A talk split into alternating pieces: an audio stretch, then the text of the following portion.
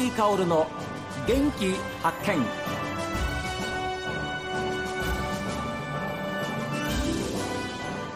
えー、皆さん明けましておめでとうございます、えー、涌井薫です。涌井薫の元気発見、えー、今年も私が発見した北海道の元気な人と出会っていただきます、えー、新年2024年を迎えたわけですけれども、えー、今年もですね新しい年にふさわしい、えー、方に、えー、ぜひ皆様に、えー、新年のご挨拶をということで、えー、お邪魔しました。日高町厚賀にあります石崎水産の社長石崎忠之さんです、えー、明けましておめでとうございます。おめでとうございます。どうもご苦労様です。ありがとうございます、はい、いやしかしいつお会いしても元気いっぱいでいらっしゃいます石崎さん。今年82でしたよね。そうですね。去年が81歳ですから。82歳と5か月何ですかその原動力というかお元気な源は。なんだろう。人と会うことが楽しみだからそれに伴ったこの年ってよく言われるけど、ええ、まあ自分なりにこじんまりと仕事がしてるから仕事が楽しいからあ年いったっていう自分では意識はないんだよね。ああそうなんですか、でも本当に去年も感じたんですけれどもやっぱりこう話し方声の力強さ全然変わりませんね。1年経っても。そうかな、うん、そうなんですよ、ですからそういう感じで、まあ、お仕事されている毎日ってやっぱ楽しいでしょ。楽しいね、えー、辛いとか怖いとかやめようかとかって言ったことは思ったことは頭に出てこないもんねはあ、でももともとは漁師さんだったんですよね。もともと15年前までは漁師やってたから、ええ、漁師やりながら今の加工の仕事をまあ二股かけてやってましたからね、はい、それがまあ45年間6年今年で47年目にこの加工の仕事を手がけてからなるけれども、はい、今までにいろんなことが仕事の中であったけどもそのためにいろんな人たちとやっぱり出会う機会が多くなったから、逆に楽しいのかな、今私がお邪魔していますのは、えー、ちょうど石崎さんの母屋の裏側にあります、うん、これ加工場。ですね、はい、で今、えー、お話を伺っているのが12月の中旬なんで一番忙しい時期でしょ？正直言うと今が一番忙しい時のピークの時間です。すいません。そんな時にお邪魔して、ええ。でもこの忙しさがないと、やっぱり年新しい年迎えられませんもんね。そうだね。やっぱりあのこの12月という年はまた月は特別な月で、うん、まあ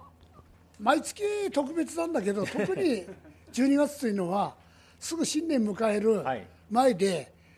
はい、ある意味やっぱりお客さんが待ってくれてるということが頭にあるから全然その辛いとか怖いとか苦しいとかっていうことよりもお客さんに少しでもいいものを早く届けたいということでまあ皆さん高齢にはなったけど女の人たちと一生懸命頑張ってます。ですよね、でもその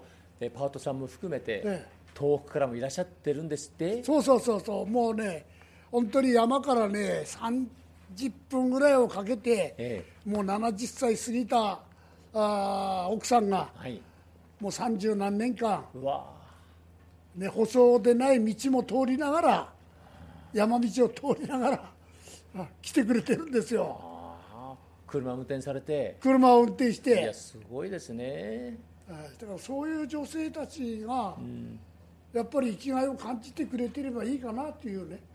だからみんな元気ですよ、今、うちさ来てる女性の方々は。一番ですね、えー、うん。で今、お邪魔しているこの加工場なんですけれども、ちょうど部屋の中はですね、ストーブが今、赤々と燃えておりまして、これ、薪ストーブ？薪ストーブですね。だからあったかいんだ、うん、あったかさは、やっぱり石崎さんと同じですよ。いやいやいやいやいや、ええ、火までは燃えないけども、心は燃えてる。心は燃えてる、うまい。えーあの毎年伺って思うのはやっぱり漁師さんであった石崎さんが、まあ、ある時、えーまあ、河口の方にもお移ろうということで一本に絞ったのはいつ頃ですか、一本に絞ったのが今から15年前に、うん。えーもう70くらいうん、の時にはすでにもう70歳で、あこれはもう一本に絞らなきゃだめかなっていう考えでもって寮をやめてね。寮を辞めてそれから68歳くらいからそういう気持ちが強くなってきて、はは。ええこれは両方やるのには自分の体を照らし合わせながらなんぼ元気だ元気だって言ったって人間には限度っていうものがあるから。それでもって一つの方に一本に絞って逆に今ではうん。楽しみながら仕事してる。ああそれが一番だ。あえあ楽しみながら。えうん。これをやったおかげでこうやって涌井さんとも会うこと機会も増えたし。いやいや申し訳ない。ありがとうございまいやす本当にありがとうございます。あでそれは今まで魚とか、まあ、漁をやっていた時には自分でそれをこう取ることができましたけれども今度加工専門になるとそういうものを今度こう仕入れなくちゃいけないわけですよねそういうところでの戸惑いなり大変さっていうのはどうでした？いやいやありますよ。やっぱりあの仕入れとか入札とか市場から魚を買うということ自体はまるっきりの素人ですから、はいこれは皆さんの協力を得ながらうちの漁協の職員の協力も得ながらいろいろとやっぱりアドバイスを受けながら今日まで来たんだけども、うん、ただこれからやっぱり今までもそうだけどうん今これを作ったから今度はこれを作るとかじゃあこれがなくなったらこれをしようとかっていうことが次から次となんとなく自分の頭の中から出てくるから。はあ。あそこらのとこは逆にあ今度これやってみようかなあれやってみようかなっていう楽しみ。そういうことがやっぱり頭に浮かんでくるからね。楽しみですよ。今本当に一番楽しいそれは実際にご自分で漁師さんやってたからこそっていう部分はありますよね。そうそうそうそうそう。あ漁師をやってたからまして私の商売仕事っていうのは同じ加工屋さんでも機械類は乾燥するのに使わない。あくまでも自然乾燥だから、あはいはい。浜風をうん。相手にして仕事をするから、えまず一番これの根拠たるなるものは天気予報なんですよ。えはい私が漁師やった当時は、NHK の天気予報はもちろん見るけれども、はいはい。天気だけはうん。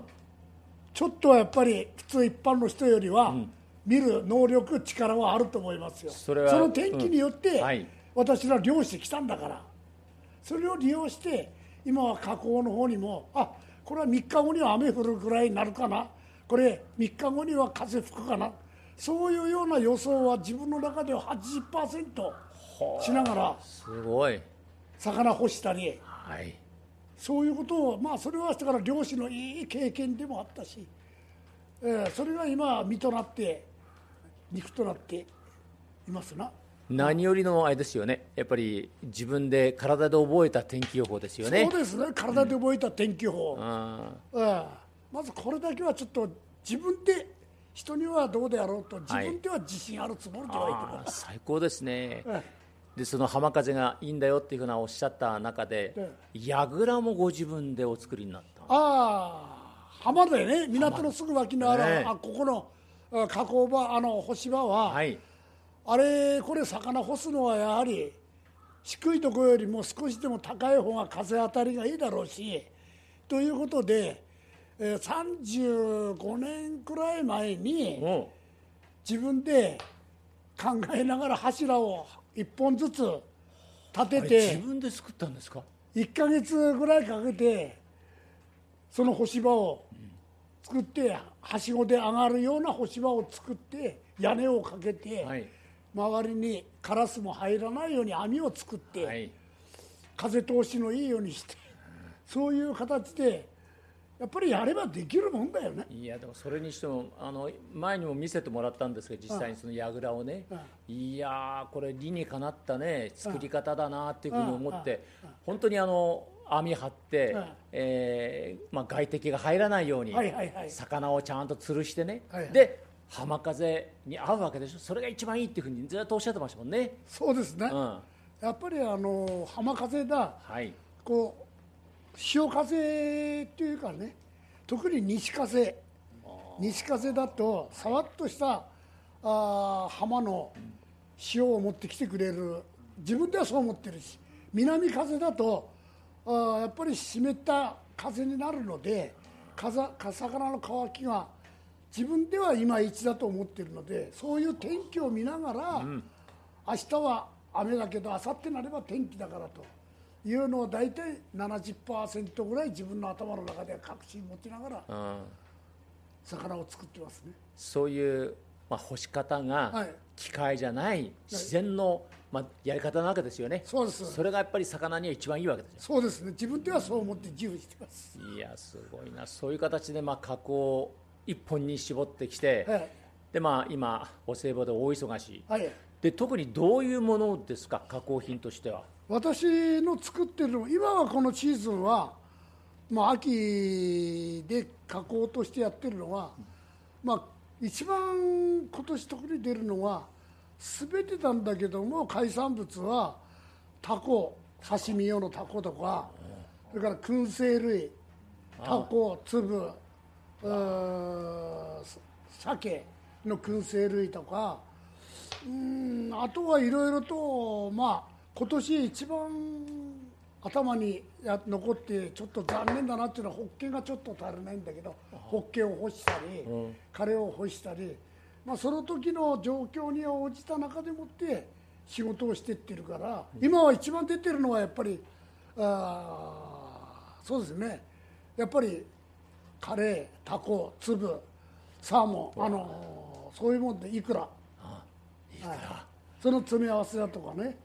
いあと昆布もそうだし。いやいやいやいやすごいですね。それはでしょ？注文されるのは北海道の方はもちろんですけど本州からも多いああ本州が大体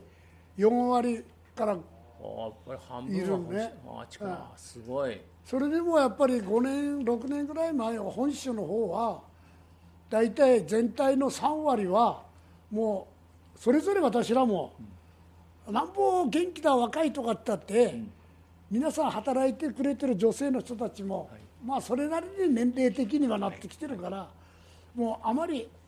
手が回らなくなって迷惑にかけたら困るところで3割くらいはお客さんに断りの電話を入れて。うん